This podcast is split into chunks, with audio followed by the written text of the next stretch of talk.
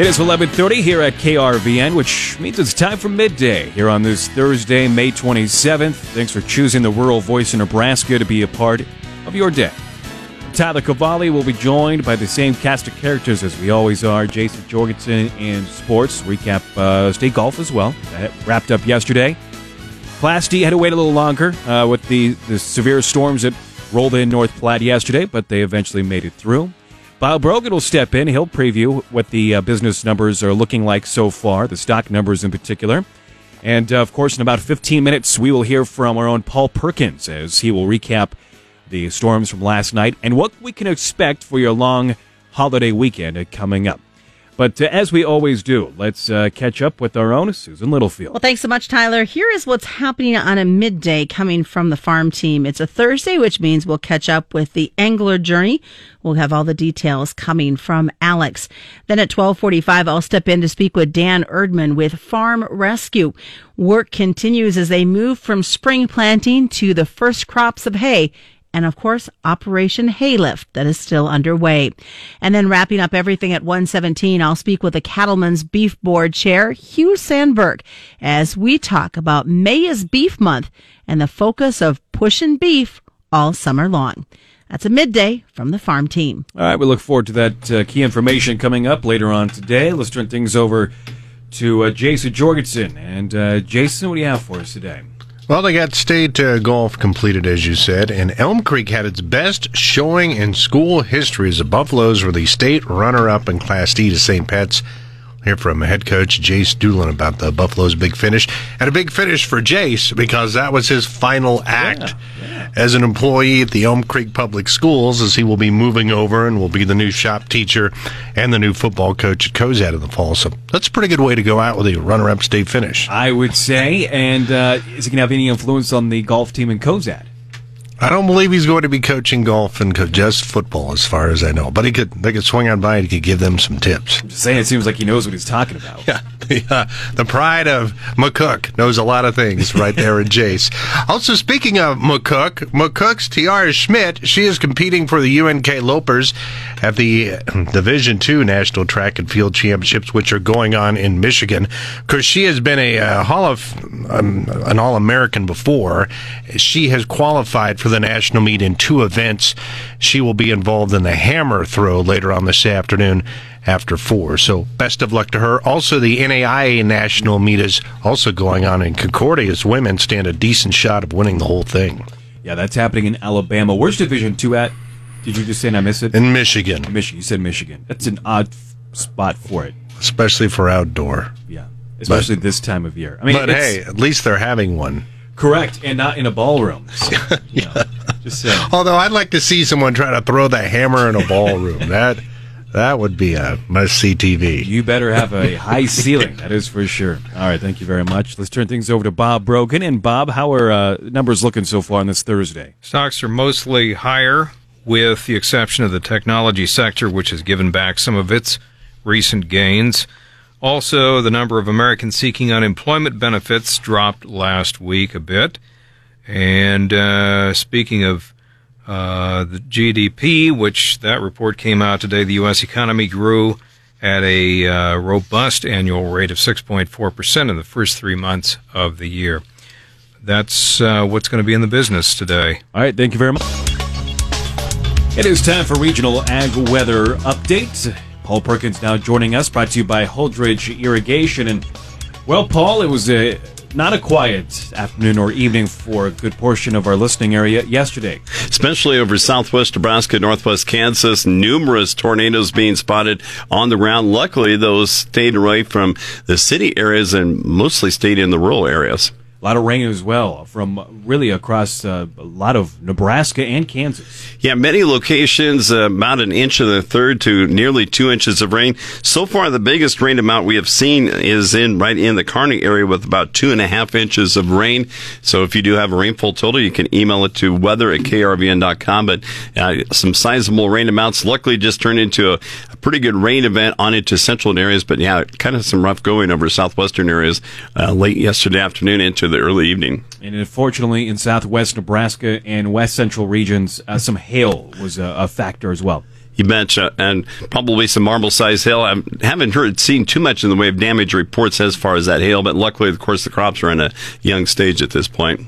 Today, we're stepping back a little bit in terms of temperatures, not as warm. We're only 59 right now at KRVN. Yeah, definitely on the cool side right now. Many of us with temperatures in the upper 50s to low 60s. A cold front moving southeast through the region. We're still into the mid to 60s towards the Grand Island and Aurora area. Then we still have some low 70s from Omaha down to Beatrice and Hebron on into much of eastern Kansas. That cold front not quite all the way to the southeast.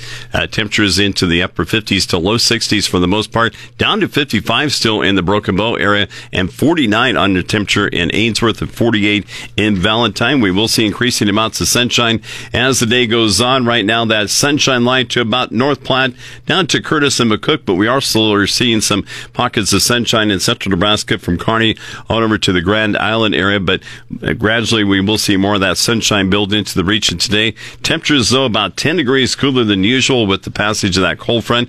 Breezy north winds behind the front, gusting as high as 30 as we high, see high pressure build in behind departing low pressure and cause that difference in air pressure and increase those winds. Lows tonight going to be on the chilly side, dropping into the 40s as high pressure moves overhead with a reinforcing shot of cooler air. Tomorrow, slightly cooler than today. A little more sunshine. We'll start off with some morning clouds. The holiday weekend, though, looking rather wet and cool. Low pressure tracking east, increasing our thunderstorm chances for the central and west during the day on Saturday.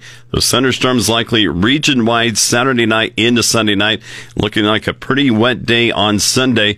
Many of the forecast models indicating we could see another two to three inches of rain on top of the rains that we did see last night. Rain chances will linger into Memorial Day before they taper off to some slight chances Monday night through Wednesday. It just seems normal to have a wet Memorial Day weekend.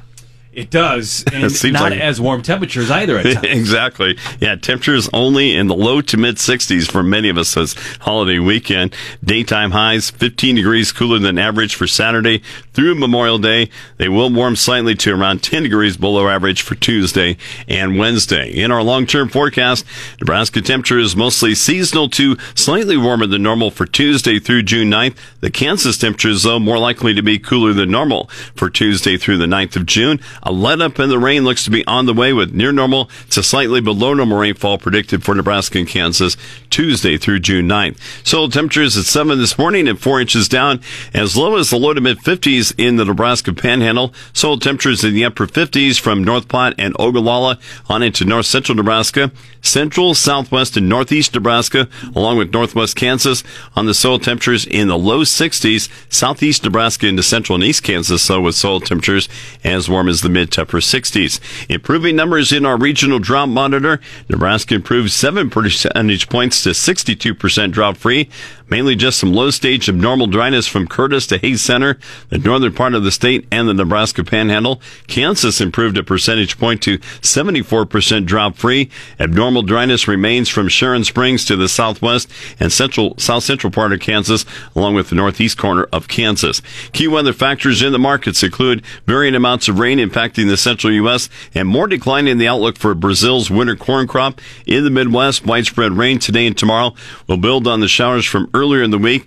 Rainfall still looking no more than light to moderate in the dry northwestern areas of the Midwest. In the northern plains, periods of rain will continue through the next week, but the amounts will be lighter after today's rain. The recent rain from the northern plains bringing only slight relief from the drought. Across southern Brazil, recent rainfall is stabilizing and possibly improving some of the yield prospects for the winter corn. Meager rain amounts farther north, though, likely not enough to reverse the lower prospects in the higher production areas of central Brazil. Moderate to heavy rain across South Brazil for tomorrow through early next week. Not expected to move into the central states where drought damage continues.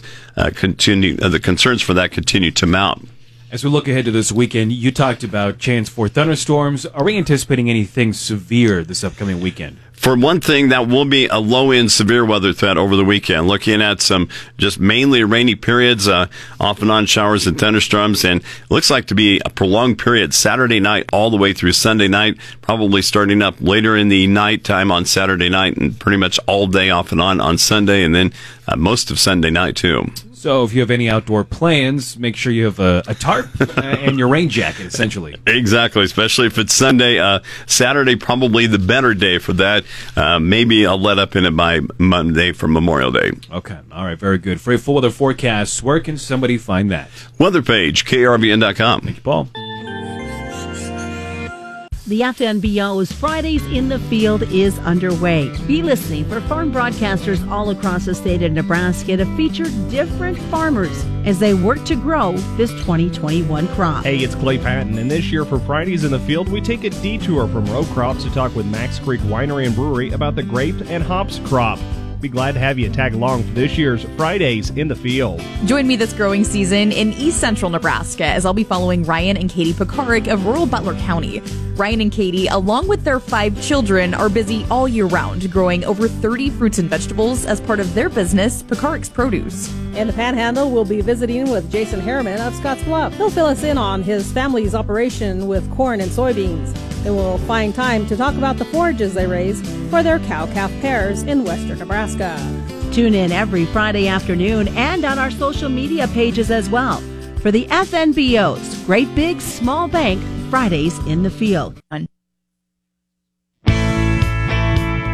The Engler Entrepreneurship Journey, celebrating success, embracing failure, and inspiring the entrepreneur inside of you. You know, I think every young person needs somebody in their life who's not in their family, who just takes an interest in you and, and says, Look, I'm going to put a little time into you just in case you turn out to be something that might be valuable to the world.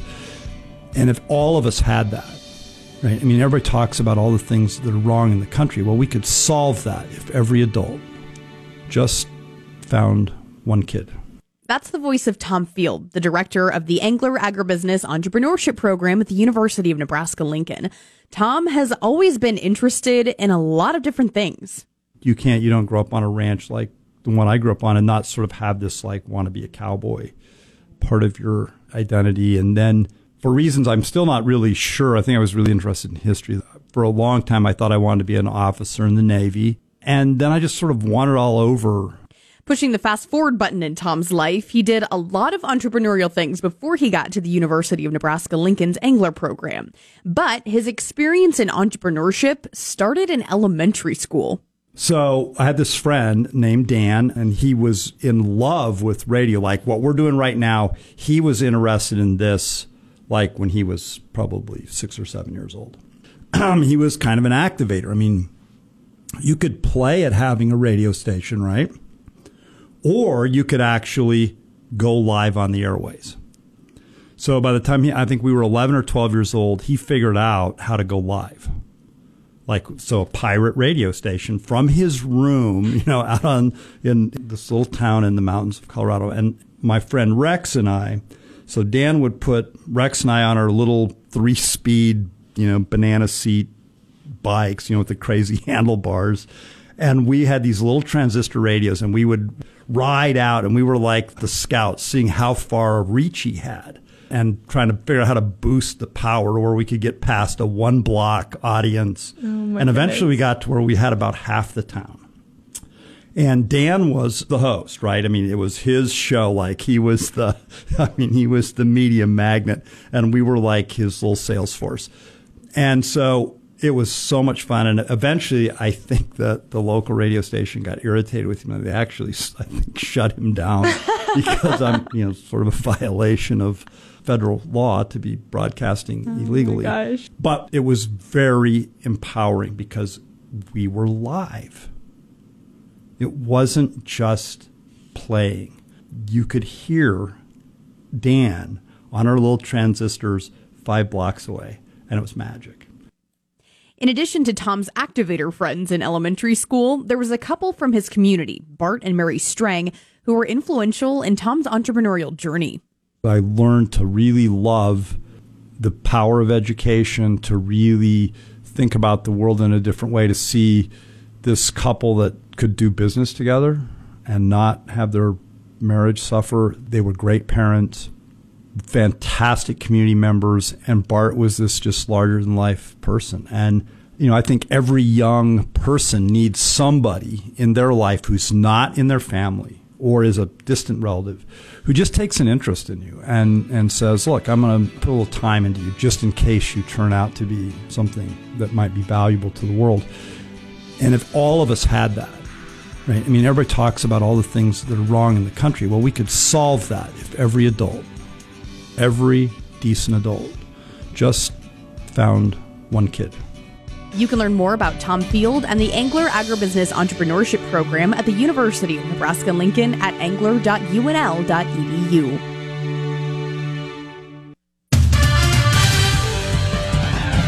It is time for midday sports. Jason Jorgensen is now joining us in the studio, and state golf, high school state golf, is in the books. Yep, and a number of area teams performed very well at the state meet that was held in North Platte for Class D at Lake Maloney. St. Pat's won the title with a 645. Elm Creek finished second with a 697. That's the best finish in school history. And head coach Jace Doolin says the Buffaloes felt they had a shot. Being at state and having third place finish two years ago and having four of our five kids back from the two years ago, we knew that this was a this was a viable goal. Um, we knew the golf in our area was really good. We had played pretty good rounded districts, and we kind of snuck in as a third place qualifier, but um, that's all you need to do when you get to state golf. My complete interview with Doolin can be found at krvn.com. For Elm Creek, leading the way was Nate Gilming, who tied for eighth, and Dalton Trampy tied for 13th. In the team standings, Franklin was third, while Burwell was fourth, and a very young Overton squad finished fifth. Brendan Walker of Mullen was a champion with a two-day total of 146. You can see Elm Creek uh, having, they just have had a lot of success with that group there for quite a while. And yeah, good, for Overton as well. That's, uh, that's a, like you said, very young, but they're on the rise. Hey, keep an eye on the Eagles next spring. Loomis says Samantha Skimper won the Class D girls pole vault last week at Burke Stadium. Initially, the school record holder was frustrated she wasn't able to accomplish all of her goals that she set for herself this season. But after having some time to reflect, she says she's proud of what she did. I've had a lot of good supporters that helped me realize that like I still did win. Even though I didn't reach the goals that I wanted this year I still did win. And they helped me find that joy that I kind of missed at the beginning when I did win. So yes it's been a lot more exciting now that I've looked back and just realized that I did accomplish a lot. Skimper's goal this season was to clear 12 feet. The highest mark she hit was in Arapahoe early on in the year at 11 feet 8 inches future Husker track and field athlete cleared 11 feet to win Class D. That was good enough for runner up All Class Gold. Nothing to be disappointed about in that. Oh, 11 feet. Goodness gracious. Speaking of track and field, the athletic season comes to an end for UNK as five members of the Loper track and field team. They're in Allendale, Michigan for the Division II Outdoor Track and Field Championships. That three-day meet starts today. Top 12 finish in any individual event is good enough for All-American status with the top eight earning first team accolades. McCook redshirt junior thrower Tiara Schmidt and Kearney redshirt freshman high jumper Braden Sorensen have previously earned All-American honors. Schmidt, who's qualified in two different events, will throw the hammer this afternoon at 410. She has had a wonderful, wonderful career in Kearney. It would great to see, uh, be great to see her go out with a big finish. What are they expecting for her? Or was she expecting? To be in the mix. I mean, to come if you're an All American before, you hope to be an All American again. And 30 of the 32 teams have approved uh, to safely open at 100% capacity before the NFL preseason schedule begins.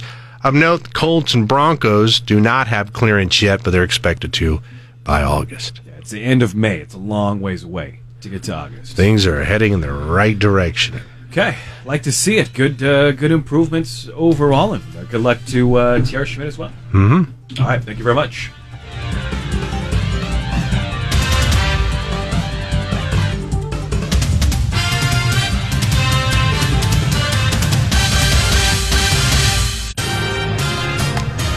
It is time for midday news. News director Dave Schroeder is stepping in. And uh, Dave, first off, thanks for helping out last night with severe weather coverage. We Yes. appreciate that. You bet. Uh, just do my thing.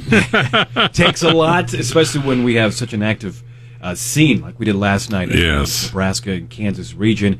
And uh, with that, we're finding out more information from yesterday's storms. Yes. Well, of course, yesterday afternoon into the evening, as uh, you've heard, we've uh, very strong storms in parts of southwest Nebraska and northwest Kansas. And uh, earlier this morning, uh, KRVN Radio talked with the meteorologist at the Goodland National Weather Service office. His name is David Thiede. He says there was a confirmed tornado near Benkelman. So we do know that we had a fairly large tornado. The first report we got was around 3:26 p.m. Mountain Time, and that was about six miles north of Benkelman. That storm continued moving north. Uh, we had reports around 3:39 p.m. Mountain Time of telephone poles and trees down, but otherwise remaining over open country. Along with that tornado, we had uh, golf ball to tennis ball size hail. Well, storm survey crews are in parts of Dundy County assessing the damage and get a size and ratings on the tornado. Another crew is in northeast Rawlins County of Kansas, where a separate crew is looking into a tornado that touched down there as well. Governor Pete Ricketts applauded the efforts of the Nebraska legislature in his sine die address today. Ricketts was complimentary of several accomplishments, including tax relief. And when you combine all of this together, this body will provide over $1.8 billion in tax relief over the course of the next two years. Ricketts called the accomplishment historic, saying it's the greatest amount of tax relief any legislature has done in a quarter century and potentially in the state's history. In accordance with the proclamation from the White House, Governor Ricketts has announced that all U.S. and Nebraska flags are to be flown at half staff to honor the victims of the shooting that took place in San Jose, California earlier this week. Flags will be flown at half staff through May 30th in honor of the victims. They will remain at half staff until noon on May 31st to observe Memorial Day.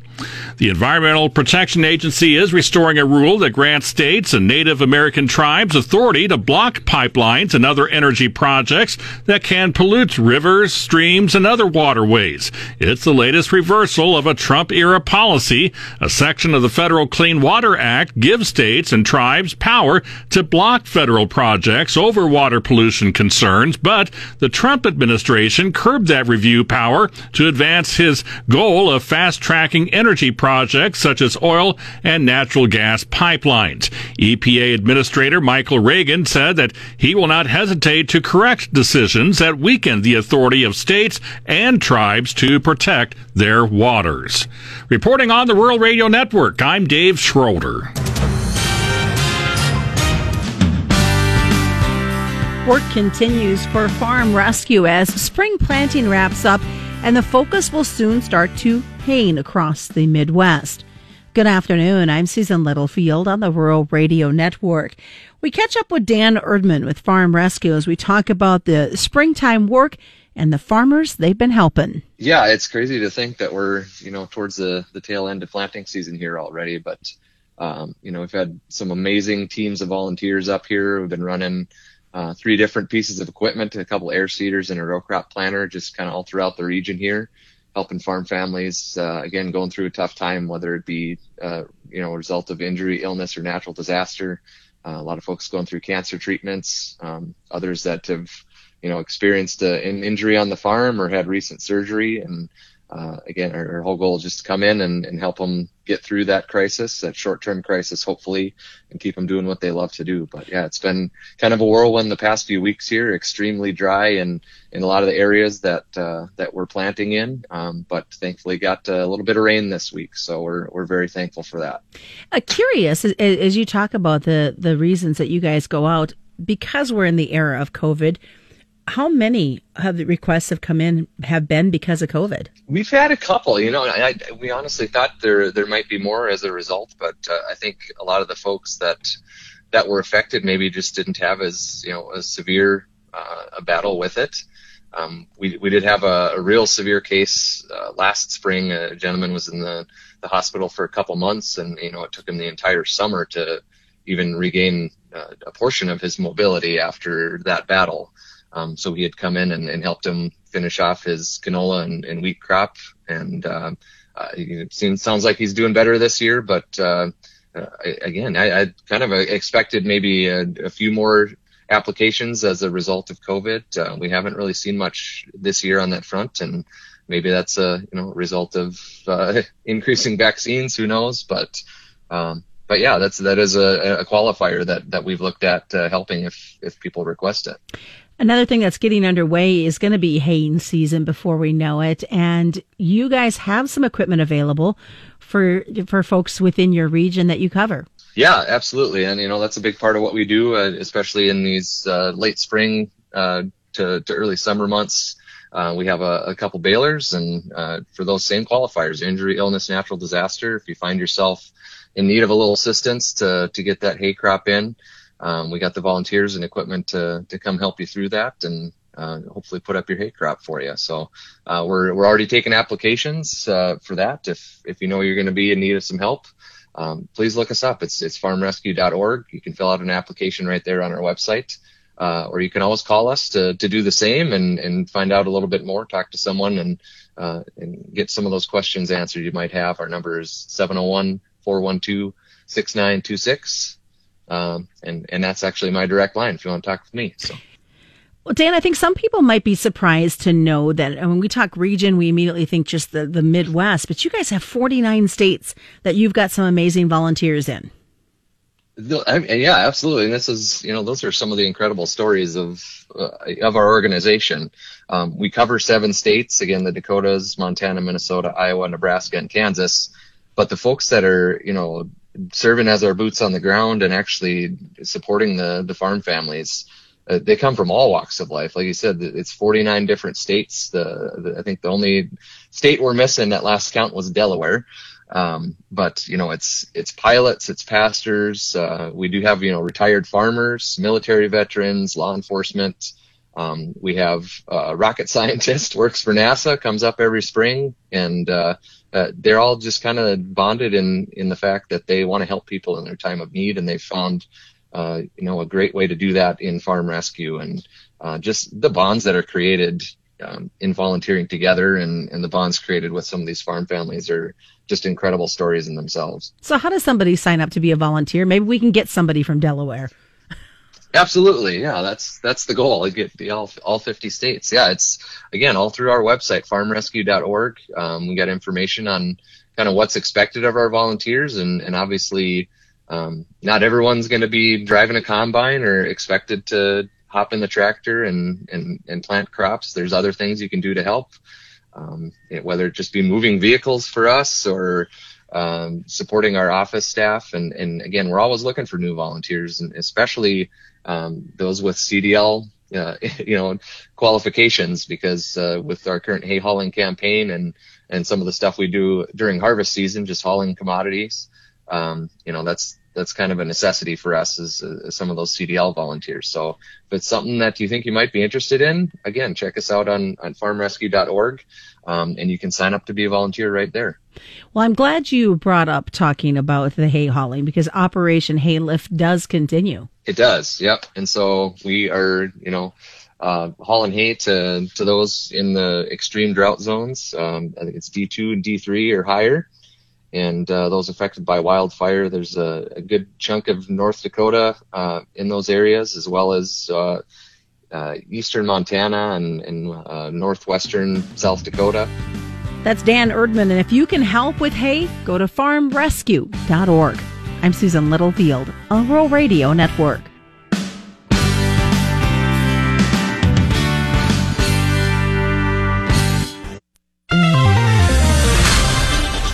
It's been a month of celebrating for the beef industry. Good afternoon. I'm Susan Littlefield on the Rural Radio Network. Cattlemen's Beef Board Chair Hugh Sandberg and I talked about the importance of the beef checkoff, but more importantly, May is Beef Month. You know, beef is beef is such a, a unique uh, protein source for people. They enjoy it. When you look look over the past year and and what occurred, you know, in the marketplace. Uh, demand stayed strong. It was obvious that people enjoy our product and want to continue to use it, and I, am hopeful we'll see that demand continue uh, through the the summer grilling season, and what a great way to kick it off with the month of May. You know, I've heard so many folks say, Hugh, that boy, we learned that cooking at home and grilling at home is a, is a fun thing to do. Um, so maybe post COVID, as things start to get back to normal, folks are going to keep those summer traditions going. I, I believe so, and I think you'll even throughout the whole year. I, I'm hopeful that you'll see people that had to either dust off a cookbook or or buy a new cookbook or go online to find recipes to be able to enjoy beef at home that they found that that was a unique opportunity that maybe they'd missed out on for for a while that it was fun that it brought their families together and you know through the checkoff i we certainly had a lot of resources available for those people that weren't used to making meals at home and and help to further their experience in making it fun and enjoyable and nutritious for them. And you guys have an amazing website that really gives some some education not only for those outside of the beef industry, but to really showcase what's happening with the beef checkoff. Absolutely. You know, the the checkoff was designed to create demand and to stem the you know when it came into being it was because our our demand was decreasing and it was slow to turn that tide but uh, through the efforts of the checkoff contractors we've seen that tide shift and and again when you look at the the meat shelves throughout the pandemic beef was gone you know people wanted it it was a comfort food they enjoyed it and and so i i think part of that is attributable to the excellent work that our contractors have done for the beef checkoff over the last several years. And you guys continue to celebrate 35 years of, of increasing demand for beef. Yes, it's a unique year, and we'll certainly have some celebrations throughout the year to to showcase. Um, and and we're spending a lot of time going back to when the checkoff uh, came into place. Uh, if you think about it, it was 35 years ago. And so there are a number of producers that maybe aren't quite as uh, seasoned as I am that don't remember when the checkoff came into place and don't understand where it came from and why it was put into place and, and what it's done. And so uh, we're reaching back out uh, every chance that we get to, you know, educate our producers even on why the checkoff came about and what the checkoff does and how their funds are spent and that, that they are controlled by uh, a board that's made up of people just just like uh, I am, you know, just a cow calf producer from Western Colorado. And so we're we're uh, certainly going to have some educational components to our 35th year in service to the industry. That's my conversation with Cattlemen's Beef Board Chair Hugh Sandberg. He said they'll continue to celebrate, of course, beyond the month of May as we get back to a new norm of enjoying friends, family, and summer grilling outings. I'm Susan Littlefield on the Rural Radio Network. Clay Patton the Rural Radio Network. Let's check in with John Payne, Senior Marketing Analyst of Daniels Ag Marketing in Chicago, publisher of the newsletter This Week in Grain. John, as we take a look here at the closing grain trade, limit higher in the corn contracts. And if I'm not mistaken, that that's twice this week. Once we've seen it to the downside, now to the top side, two limit moves in corn. Yeah, it's, that's, I mean, volatility is going to be one of those things. If you want to trade, trade the minutia behind it, you're going to find it really, really exciting. Uh, I think if you went to sleep a week ago and woke up on the close of biz right now, you would have noticed the price hasn't moved. So it's really a, tension level. I think in the short, short term, uh, you know, we found a floor here. I think especially in the July contract, there's just there's so much demand out there. Confirmed this morning by the, the USDA report. I mean, we knew the numbers, but just to get a slap in the face of 5.6 million uh, metric tons in a week is is is incredible. Um, in, as regard to uh, to what we're going to move next year. And I think the market needs needs to figure out what what to price the new crop at, given the, the decent weather we have, and uh, you know the, the wheat price that's actually come back as well. And given the fact those wheat prices come back, is that trying to confirm some data about those frost risks across the northern plains out into Canada? Is is that the fact that we're maybe seeing the spring wheat get clipped once again? Oh yeah, and they're not getting the rain. Uh, the, the the borders I'm saying that it's stopping at the border, but Canada isn't going to see the rain that we're going to get, and they're coming off a dry winter. And I just think right now the high protein wheat that story's going to come back into vogue. You know, I've been doing it. in this job for 12 years now, so I've been following it pretty much every day. And I'm almost now, I think the market's getting a little bit addicted to the fact that the Chicago wheat is above the KC. If you've been doing this long enough, you'll know that was very rarely the case, and that's maybe changing here. Uh, but it, the U.S. harvest in Kansas is is good, but we've had a lot of rain, and I'm sure you folks can attest the last 24 hours just for yourselves. You've gotten rain, but Kansas City, pretty much Kansas City West, has gotten, I mean, close to five inches over the last week, and they're looking at more. So at some point, we get a late planting story for for Kansas. And, and no, it's I'm not say just Kansas, but it is the sixth largest producing state, and any issues we have in corn are going to be felt in the markets. And you know, while this is volatile, if we have a problem in one of the I states, I think you open, you're going to see an, a limit open, and that'll be a you know a peak, something we haven't seen in a long time. That is John Payne, Senior Marketing Analyst, Daniel Ag Marketing in Chicago. If you'd like to check out his newsletter this week in grain, or you'd like to talk to John about setting up a marketing plan for your farm or ranch, check out danielsagmarketing.com. That's danielsagmarketing.com. Do remember, though, trading futures and options involve risk of loss, may not be suitable for all investors. Do consider these risks before investing. Again, you can check out the newsletter, sign up for more, all of it at danielsagmarketing.com. Catch John Payne every afternoon again as a podcast, ruralradionetwork.com. Thank you very much, Clay. That will take care of midday on this Thursday. Catch the midday podcast later this afternoon and its entirety, sponsored by Devaney Motors, wherever podcasts are available or krvn.com.